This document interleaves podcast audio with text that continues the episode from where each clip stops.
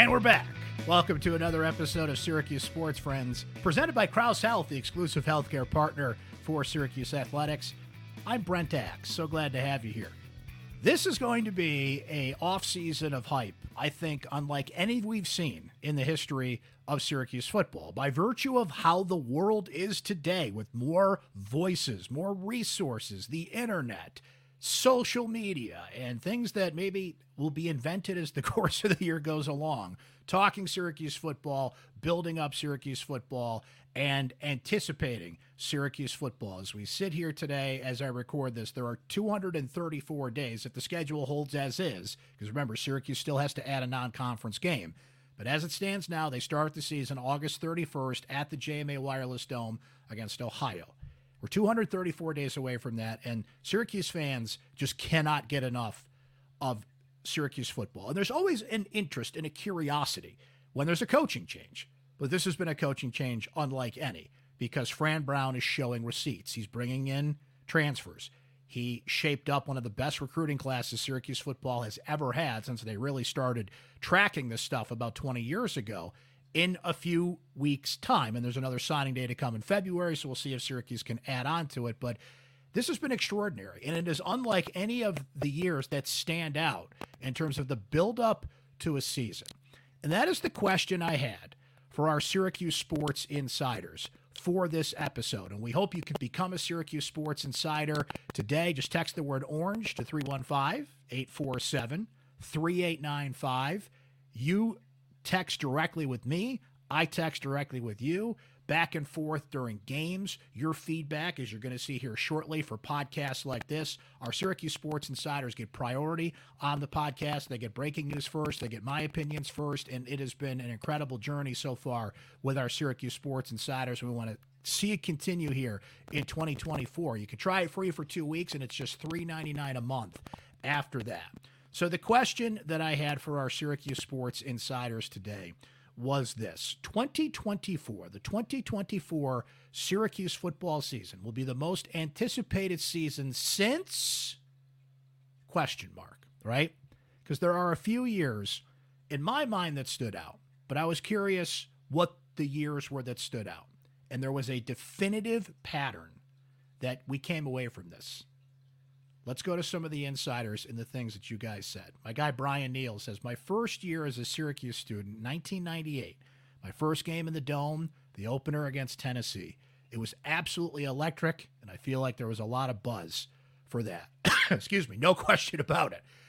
That season, as we're going to talk about with our guest coming up here shortly, beating Michigan in the big house, McNabb's senior year, and I felt like lived up to the hype, right? That Tennessee game, of course, that bogus call at the end of the game that gave Tennessee Tee Martin a cup. You remember Peyton Manning had moved on, and the eventual national champion Tennessee Volunteers. But man, that's when old man moment here. That's when Syracuse football was Syracuse football, right? 98 certainly fits that bill. Scotty K says, I believe that was the highest anticipated season since McNabb's senior year in 1998. Syracuse had a loaded team with future pros. The win at the big house that year was amazing.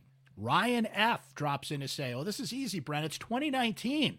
Coming off a 10 win season, Elite 11 quarterback Tommy DeVito about to take over the offense with some big transfer names involved and the possibility of college game day coming. And Ryan adds this all the events that offseason, the Ohana video series, the event at City Hall, new uniforms, the feel that Babers had taken the program to that next level in the little typo there, but that means in the ACC.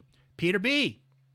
For me, the most anticipated season since, don't kill me, Brent, Greg Robinson, 2005. I was a staunch Coach P supporter, but I was intrigued by what a new regime and the vaunted West Coast offense could do for Syracuse. It's truly exciting to see the competition we are going up against for some of these kids, meaning now it is like the MAC and P days.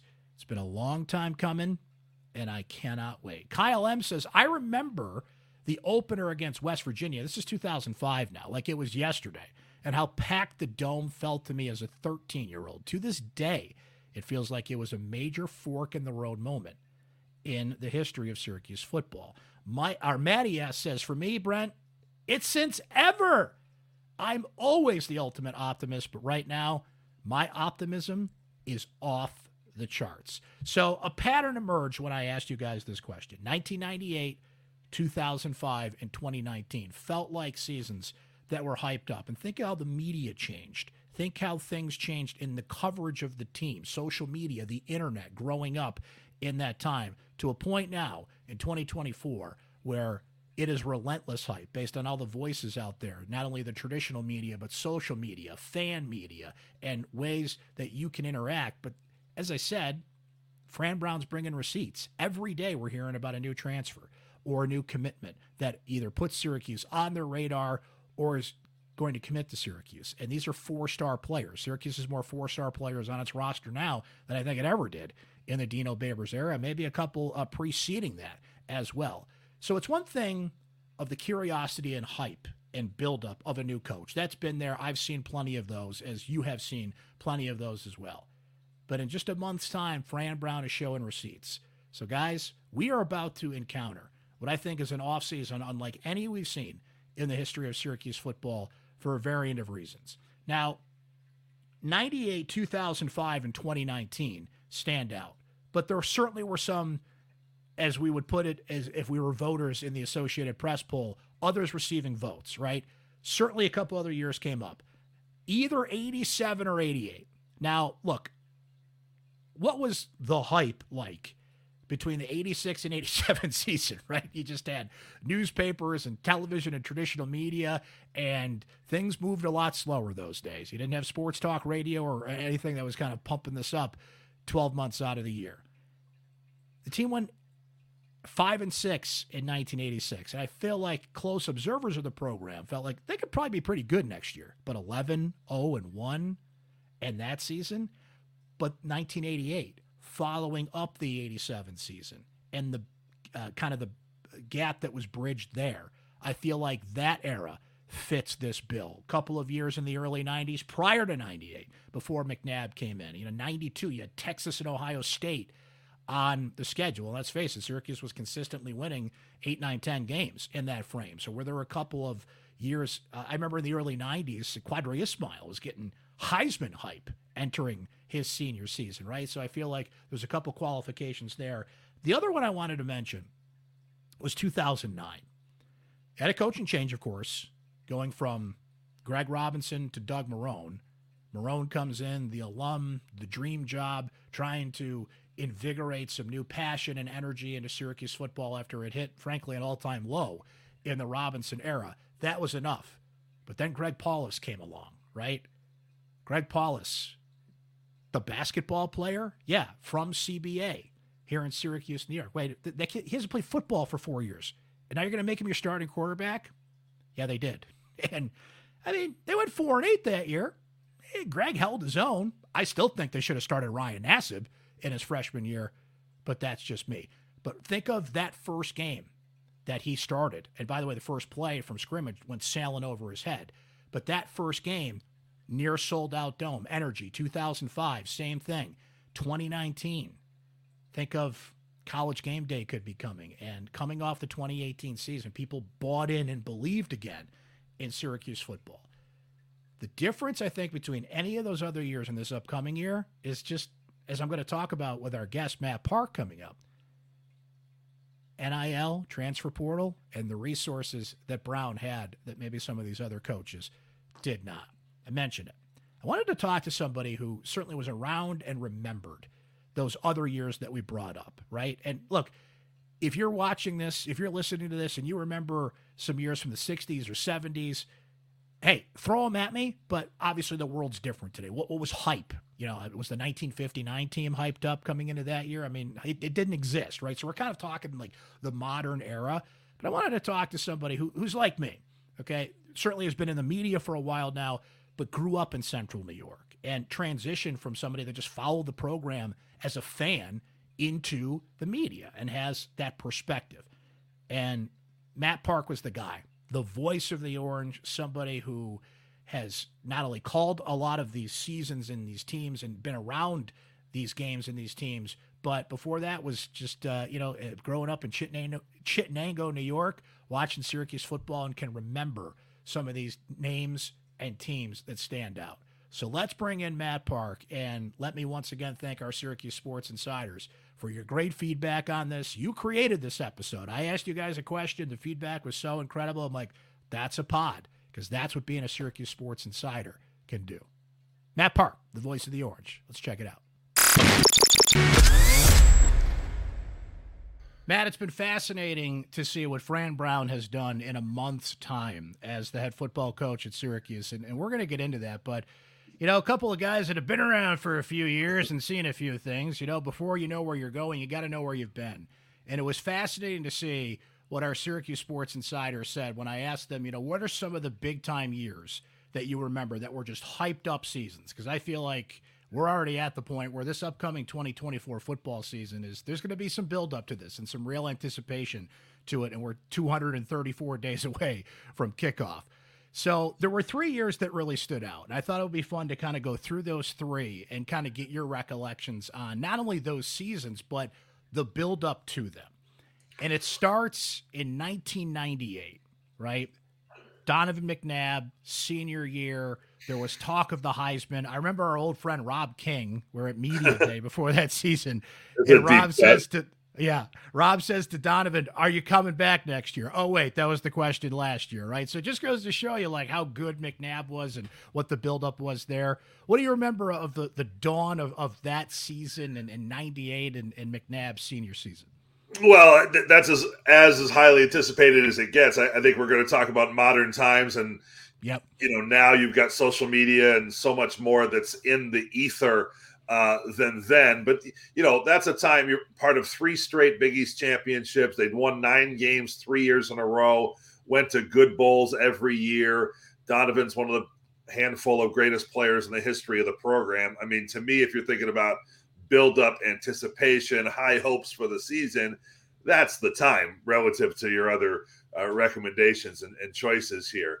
Uh, the Tennessee game, I think we all can remember, uh, you know, sellout and in the dome and the way it ended. And the, the, you know, I just think back then, obviously, you're into the games and the twists and turns and, and that type of thing. So that's a, a real pinnacle. I think your, your uh, listeners have picked a good one as far as, you know, what were the high points. I, I think if you now we have the hindsight here of, of more than two decades to look back at it.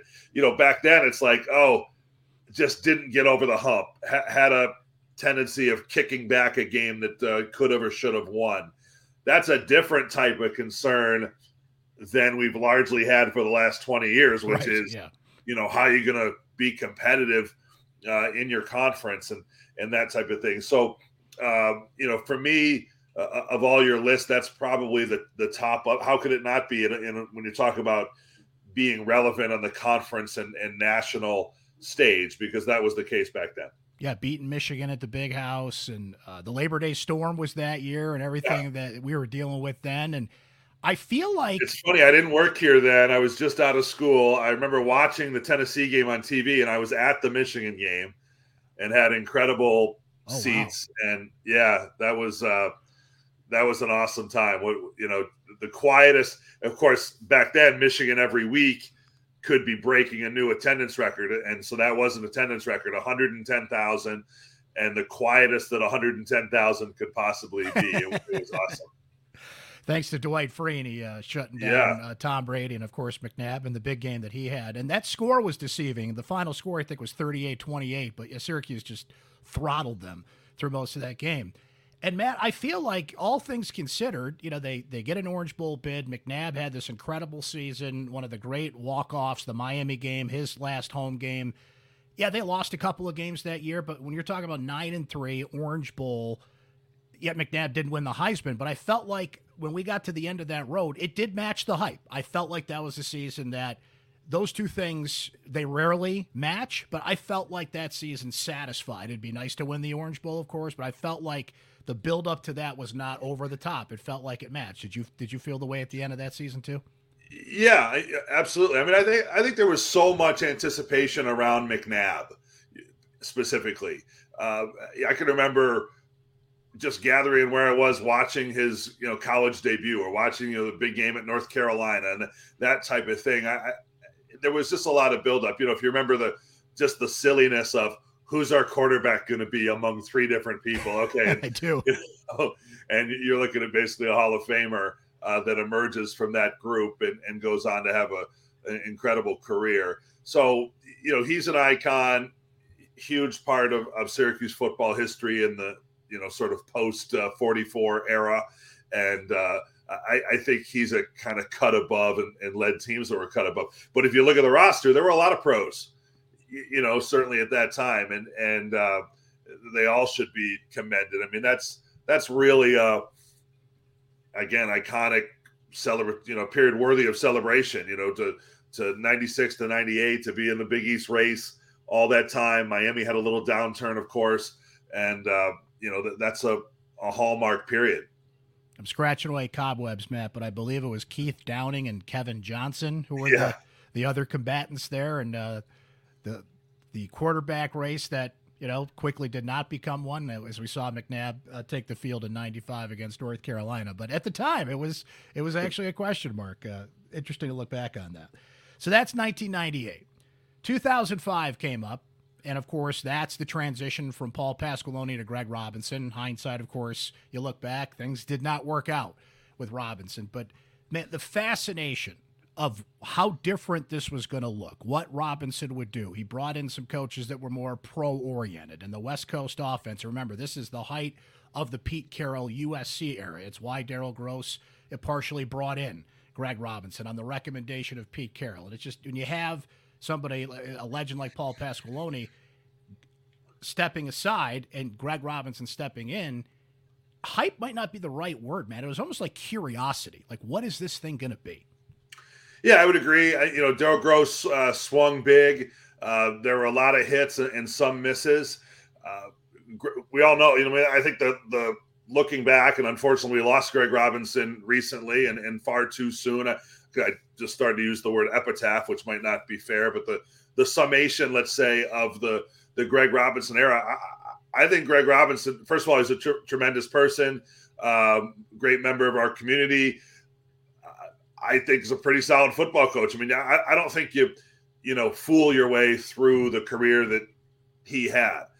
The condemnation of that time is they didn't have the staff. They didn't allocate the staff appropriately, and it broke some of the bonds that were built by certainly the Pasqualoni DeLeone era. And that's what you're seeing Fran Brown, especially. There have been others. Doug Marrone tried to rebuild those, and there have been other attempts. But I, I think what you're really seeing is they're getting back to that type of thing now. But anyway, going back to that transition, yeah, I don't view it really as in. Look at, and I'll say this full disclosure: I anticipate every season. You know, I, when people say, "Oh, this game or that game is not worth my time," what I, I, always say this: there's only 12 games a year. You can't get yeah. up for all of them. That's a you problem. You know, uh, to me, uh, same thing. Football, basketball, whatever. It's a pleasure to watch. It's my job to watch. I get the best seat in the house, uh, so I'm probably, you know, I'm definitely unique in that uh, category. I anticipate every season and every game, um, and and build it up. That being said, that, oh, go ahead. That time was obviously weird, right? You went to yeah. a bowl in 04. Uh, the bowl was not competitive right from the opening snap. Um, certainly, we all knew that a coaching change is something that possibly could happen, but it happened late in the cycle. Uh, you know, I know Daryl Gross years afterward kind of said that was part of it, that he wasn't really ready right then to maybe do it. And it, it uh, kind of impacted, you know, the ripple effect that came. And, and, you know, there were some good players here, some, not enough in the, the Robinson era, but they just weren't competitive. Um, there were other changes, if you remember at that time. I mean, you're changing your sort of marks. They changed the turf in the dome. They cha- uh, upgraded the weight room, if I'm not mistaken. Because I, I remember thinking at the time, well, the previous guy could have used this too. Right. You know, and that's I always think when every time there's a coaching change, first of all, there's a at least the high that it's a step back in some regards with every coaching change. It's just the way it is. But there's also a honeymoon period and there's a best behavior and there's a refreshing of okay, are we really putting the right resources to this? Is everybody doubling down and doing what you're supposed to do? And so that has sort of happened over time. It's certainly happening now um, in the Fran Brown era. And when you think about uh, assistant coach compensation and the types of things they're doing uh, for recruiting and, and, that type of thing, if you want to be successful, you've got to make uh, those kinds of commitments. Um, you know, in retrospect, of course, you look back and you know Pasqualoni was moved on from because it, you know people were bored with eight and four. You'd take eight and four. you take eight and four every year. It, coming year. Absolutely. It, I mean, it was a lesson. People don't want to hear it, but it's it's yeah. hard to go eight and four. And eight and four gets you in a good ball, and eight and four uh, moves. You know, nobody wants, and even there, you don't want to feel like you're at pla- a plateau no matter what, right? But I, I think people now in hindsight are understanding how difficult it was to do what uh, Paul Pasqualoni did. Well, and I think this transition, you go from 98 to 2005, speaks to Matt how in just that time, and you know, you teach it at, at Newhouse. I do too. You're a much bigger deal than I am. I show up for five. I, I, show up for five weeks a semester. You're really immersed in it. But one thing we teach our students, of course, is the media itself and how it changes. And obviously, these days, it, it is insane the rate that it changes. But think of 1998. Okay, what is hype in 1998? You've got the traditional media, the newspapers, the television. You know, if you get on the cover of like Street and Smith's magazine, that was a big deal. The internet's still in its infancy, right? It's we're still kind of figuring it out, and we're we're blogging and we're doing what? We're logging on to AOL, you know, like the internet, got, what, yeah. message boards, and and certainly social media, not a thing. 2005, the transition between Pasqualoni and Robinson, and admittedly, I was a part of this as somebody that was a talk show host in Syracuse. Sports talk radio, much bigger deal than it was in 1998. The internet, much bigger deal. Message boards were there, blogs were there, the internet presence was there. There's more voices t- that lead to these things, that call for coaching changes and and observe this stuff, right? So, just in that short period of time, what, what Syracuse was in 98 versus in 2005 when they're trying to turn a page was fascinating to me. Yeah, and just I just want to point out within, within arm's reach here, I've got um, I I tried to blend the you know the old and the new, but I've still oh, got that. my that's great. I got my magazines here. I got my Matt's got the street. I got my my Phil Steele's. I've got that every year. You know, jam packed. I've got twenty years worth of these. Um, he brought props. Fantastic. Stacked up, but uh, yeah, we, we're on. You got the old old school media and and the new. Yeah, I mean, if you want to fast forward to now, I mean, certainly it's an entirely different world. And uh, look, I don't want to quell the buzz at all. I'm jumping out of my shoes, excited that people are excited about the year. But people are excited now because of and in different ways than ever really existed before. Now, every Tom, Dick, and Harry who plays college football puts out on Instagram their thing with they're standing on the this and they got the you know leaning on the Lamborghini or the That's you know right. the cartoon yeah. caricature. Da, da, da, I you know I, I, said God bless them, but the, the everybody who's rushing got and has it on Twitter and Instagram and oh my you wouldn't know if you were standing next to King Joseph Edwards in the deli line at Wegmans, right. right? But because this guy, you know, selects Syracuse or uh, you know, relatively speaking, uh, Syracuse, Ole Miss, you know, Georgia, pick a hat, you know, on national TV. Those are all really positive, uh, fun things that get people excited. I, I, think there's a ton of reasons to be excited about what's going on right now. It's a it's a different time, and it's funny because Fran Brown in his uh, one of his Zoom calls before the uh, I think it was the signing day Zoom call a couple weeks ago. Goes, ah, well, you know that's that's not what we're about. I'm like, yeah, but you still did it, right? It's it shows that you you gotta appeal to what's out there, stand out, do something different, particularly in the social media era, right? There was one more year, though, Matt, that I wanted to cover with you, and that's 2019. And media hype is part of it in this way because, uh, of course, 2018, Syracuse wins 10 games. Dino Babers is extended. There's a transition there from Eric Dungey to Tommy DeVito. We had seen a little of Tommy DeVito play in the Dungey era, but – the feeling was okay now you're you're handing off from one of the most successful quarterbacks in the history of the program to a true blue four star elite 11 quarterback so you're feeling good about recruiting the hype there was present in that Syracuse did what I thought was a phenomenal series the Ohana family videos where you're seeing the team training in the offseason. It was it was really the most behind the scenes look we had seen at Syracuse in an offseason, really ever. And it was almost a hard knocks of Syracuse football. So people are feeling that. You're trying to capture the buzz of the previous year.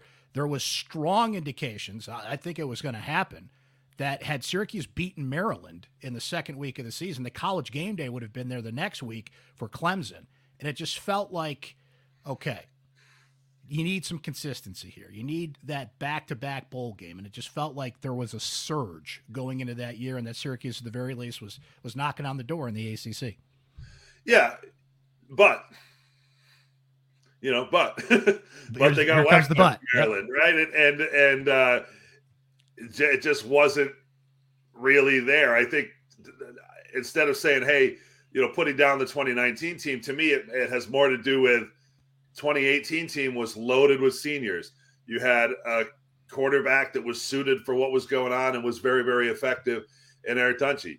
Tommy DeVito, as history has shown, is a capable enough quarterback to win games in the National Football League. God bless him. What a phenomenon he and his family became uh, this fall, right? And borderline like you know Linsanity and and all that, and we, we all enjoyed the ride, and we all, but you all you kind of looked at it sideways a little bit because he his there's a little bit of a joke associated with his name and his whole sort of presentation because you always had a degree of skepticism. I he's as good as any quarterback that we've seen here in seven on seven or just you know shorts and t-shirts slinging the ball around he's as good as there there's been. That's that's what built up his you know elite. That's what Elite Eleven is, and that's what built up his reputation. But it it just didn't function here. That he looked like an NFL quarterback and is going to lead this team like an NFL quarterback. In fact, you can go back. Ryan Nassib is also an NFL quarterback. He just was in a circumstance where he wasn't going to play. You know, happened to be for the the same organization. But Ryan Nassib, you had the impression, okay, this guy's leading the team. This guy plays every game. This guy. So we're, we're kind of muddling the, the waters here a little bit, but you know that's that's what I think that time period shows.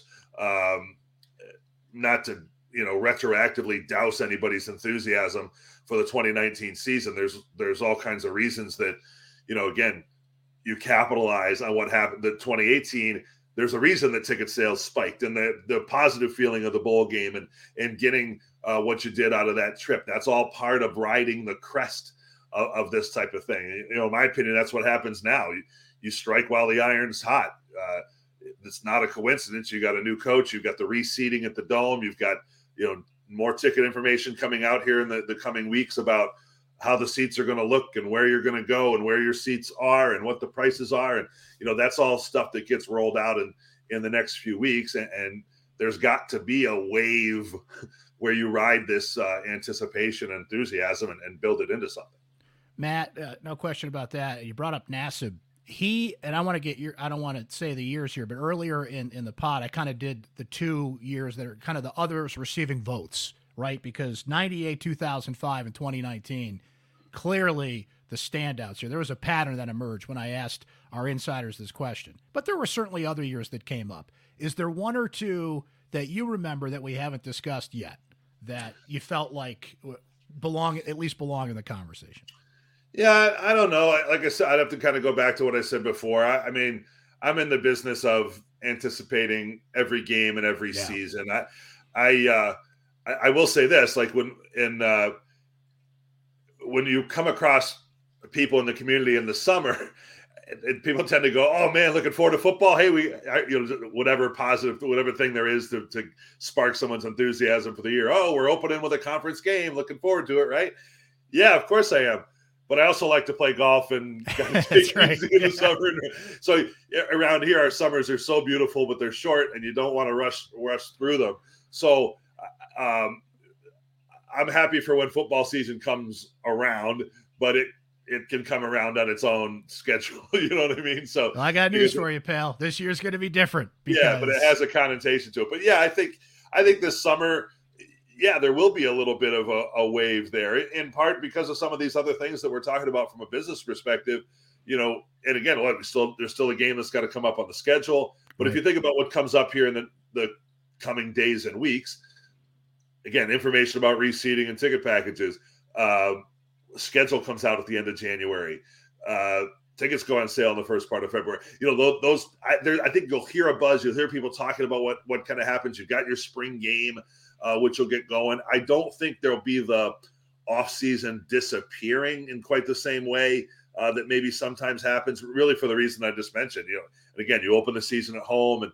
Um, between the reseeding and dome upgrades and all that stuff goes hand in hand and so i think that builds into anticipation so this is a big one this this is a big one in the sense, and Fran Brown has the advantage that uh, the previous coaches we discussed, Matt, did not, and that is the transfer portal, and that is name, image, and likeness. So Fran Brown comes in, certainly had the reputation as a recruiter, went right to work with just a couple of weeks before the early signing day. There's a number one, another one coming in early February, of course, and the portal in his background, and he, in the manner of just over a month has brought in Kyle McCord, has brought in Fadil Diggs, has brought in a number of transfers, right, that have addressed positions of need right away. So you're showing receipts. You're saying, okay, not only do we is this what we're going to be, I'm showing you how we're going to make the recipe here with these players. Plus, you, you convince a Marlowe Wax to come back. You convince a Justin Barron and an Oronde Gadsden to come back. So it's not just hype. Fans are seeing the receipts and seeing what the team's going to be here on January 10th, and certainly more to come as we go, right? So I feel like that's the difference there, plus what you're hearing about Fran Brown. Matt, your interview with Fran Brown, the first we heard from him, right out of the gate, like you got to win the room, you got to win the press conference. Every coach has to do that. But there was a genuine connection there that people felt right from the start, and it has not dissipated here as we speak on January 10th. So I kind of wanted to get your sense of what Fran has done and, you know, how I agree with you. I don't like to rush through the offseason, but I feel like I am going to talk more Syracuse football in the offseason than I ever have here in 2024. And, and Fran is the reason. Yeah, I agree. I, I think the biggest, my first impression of, of Fran Brown, you know, it, look, and I don't think this is unlike anybody else, but f- full disclosure, within two days of him being hired, I don't know that I ever knew it, knew who he was or considered him or, or any of it. You start kind of asking around to to people that have been in places where he is and, and all that. But walking away from the interview we did on his first day in town on a Sunday night, oh, okay, I get it. You know, and I think we've all come across people and you're like, this guy won a job interview, like he beat out somebody, he or she or whatever. But then walking out of the office there, that that meeting him the first time, I'm like, okay, I understand how he connects with people, how he sells people on his vision. And to me, the biggest attribute that Coach Brown and his staff have kind of brought in, and it applies to Kyle McCord and it applies to all these transfers and whatever. You know, you and I, Brent, you started at the beginning talking about how much we've seen and been around. I could run down, you know, got it up on the computer here. We go through the whole blow by blow of 25, 30, 40 years and talk about why it worked, why it didn't work, why there's built in restrictions, how it's tough to win here, blah, blah, blah. New people come in, fresh blood, used to winning. They don't want to hear it. Yeah. Fran Brown doesn't want to hear why they haven't won or, or, why it's hard or what. And I just think he's not only is he coming in like a rocket, he can start to put pressure, not even put pressure, but make the, the, the people around him will have the implication of, hey, you got to get up to speed with this guy if you really want to win, you want the spoils that that come with it. Uh, you got to get on board and understand that. Uh, again, somebody who swings big is trying to do great things, doesn't want to hear why you can't. And yeah, he'll run into restrictions. He's going to lose a game or two somewhere along the line here. And uh, there's going to be some of that. So let's see how they respond to that. But I, I think you like uh, the approach going in for sure. And what you what you said earlier about Greg Robinson and building the staff stands out. Now, to be fair, Greg Robinson wasn't hired until late December and was put at a disadvantage right off the bat. And the budget, and the budget, of course, yeah. This budget is much higher, and the staff is impressive, and it's the connections certainly that Fran has made. All coaches kind of have that that web that they go to of people that they've worked with, but to see in Elijah, and I, am going to leave some names out of this here, but Elijah Robinson and the recruiting reputation he has, Nick Williams and the recruiting reputation he, he has. You, you, bring in a guy that was with the New England Patriots, and I know that you know we're as we speak, Bill Belichick has not moved on, and that era may be over, but that still brings weight. And almost every coach that they've brought in and a couple that they've retained, there's some weight there. There's a reason there. You can look directly at it and say, "Oh, I get it." Why that guy's on the staff. So that puts Fran at an advantage that, that maybe Robinson and, and maybe a couple other coaches just just could not hit the ground running with. There's no question, and and I think you got to be fair to Robinson and that, you know, again with looking back in history, history's got to say, look, they just didn't have the resources then that they have now. And, and again, Syracuse doesn't have the resources now that Georgia does, or or whatever, but they're far more um, competitive than it used to be in terms of building the staff the right way. You know, and obviously at the highest level is borderline obscene. I mean, you look at the the staff directory or the football staff of an SEC school, and it goes on for four pages, and they've got you know 15 analysts and and whatever. Well, those are the ones who are really doing the nitty gritty of breaking down opponents, breaking down recruits, kind of doing this grassroots work. And uh, you know, we can go on and on about that, but that that stuff has improved here over time. Clearly, I would say the overall coaching staff, top to bottom, right now, is as strong as it's ever been. With the asterisk of look, you got to be just fair and objective about it. The head coach has never been the head coach and going through those types of things that head coaches do, right? And and all of those things, you know. So, but what's happened so far, at least on paper, roster building, staff building, has been a plus. Matt, I really appreciate your perspective on this. There's going to be so much to get into. Basketball, of course, and uh, lacrosse and the spring sports are going to come in. But as I noted, football is going to kind of nudge its way into the conversation a lot more than maybe it used to. And it's going to be fascinating to follow that. Uh, really appreciate your time and your spe- uh, perspective and hanging with us here on Syracuse Sports. We'll definitely do it again. But thanks for your time today, my friend. Yeah, happy to do it. And, and, again, you know, football drives the bus in the industry, you know, so that, and that's part of too. Maybe people, myself included, you know, learn about it. It is a 12 month thing, right? So uh, no get ready for it. It'll be a ride.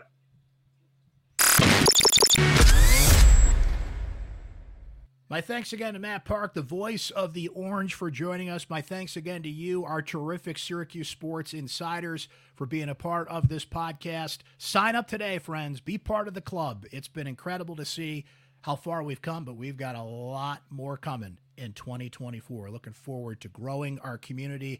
Be a Syracuse sports insider by texting the word orange to 315 847 3895. Try it free for a couple weeks. See what we're doing, what the content we're sending. Send me text like, hey, can you check on this? Can you check on that? That's what I'm here for, guys. The back and forth has been incredible, getting to know some of our Syracuse sports insiders, seeing you guys at games, and it's only going to get bigger in 2024. Be a part of the club before, you know, everybody's in, man. The bandwagon's getting heavier. We would love for you to be a part of it. So, as I mentioned, you try free for two weeks, and then it's just $3.99 a month after that. Thanks for your great feedback on this podcast. And as always, a couple of programming reminders, depending on when you're watching or seeing this.